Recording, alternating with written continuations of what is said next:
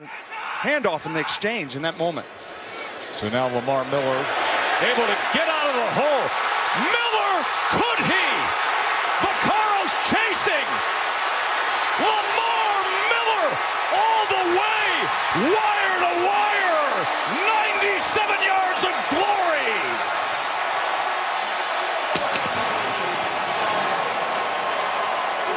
I'm going to pull the backside tackle, not the guard.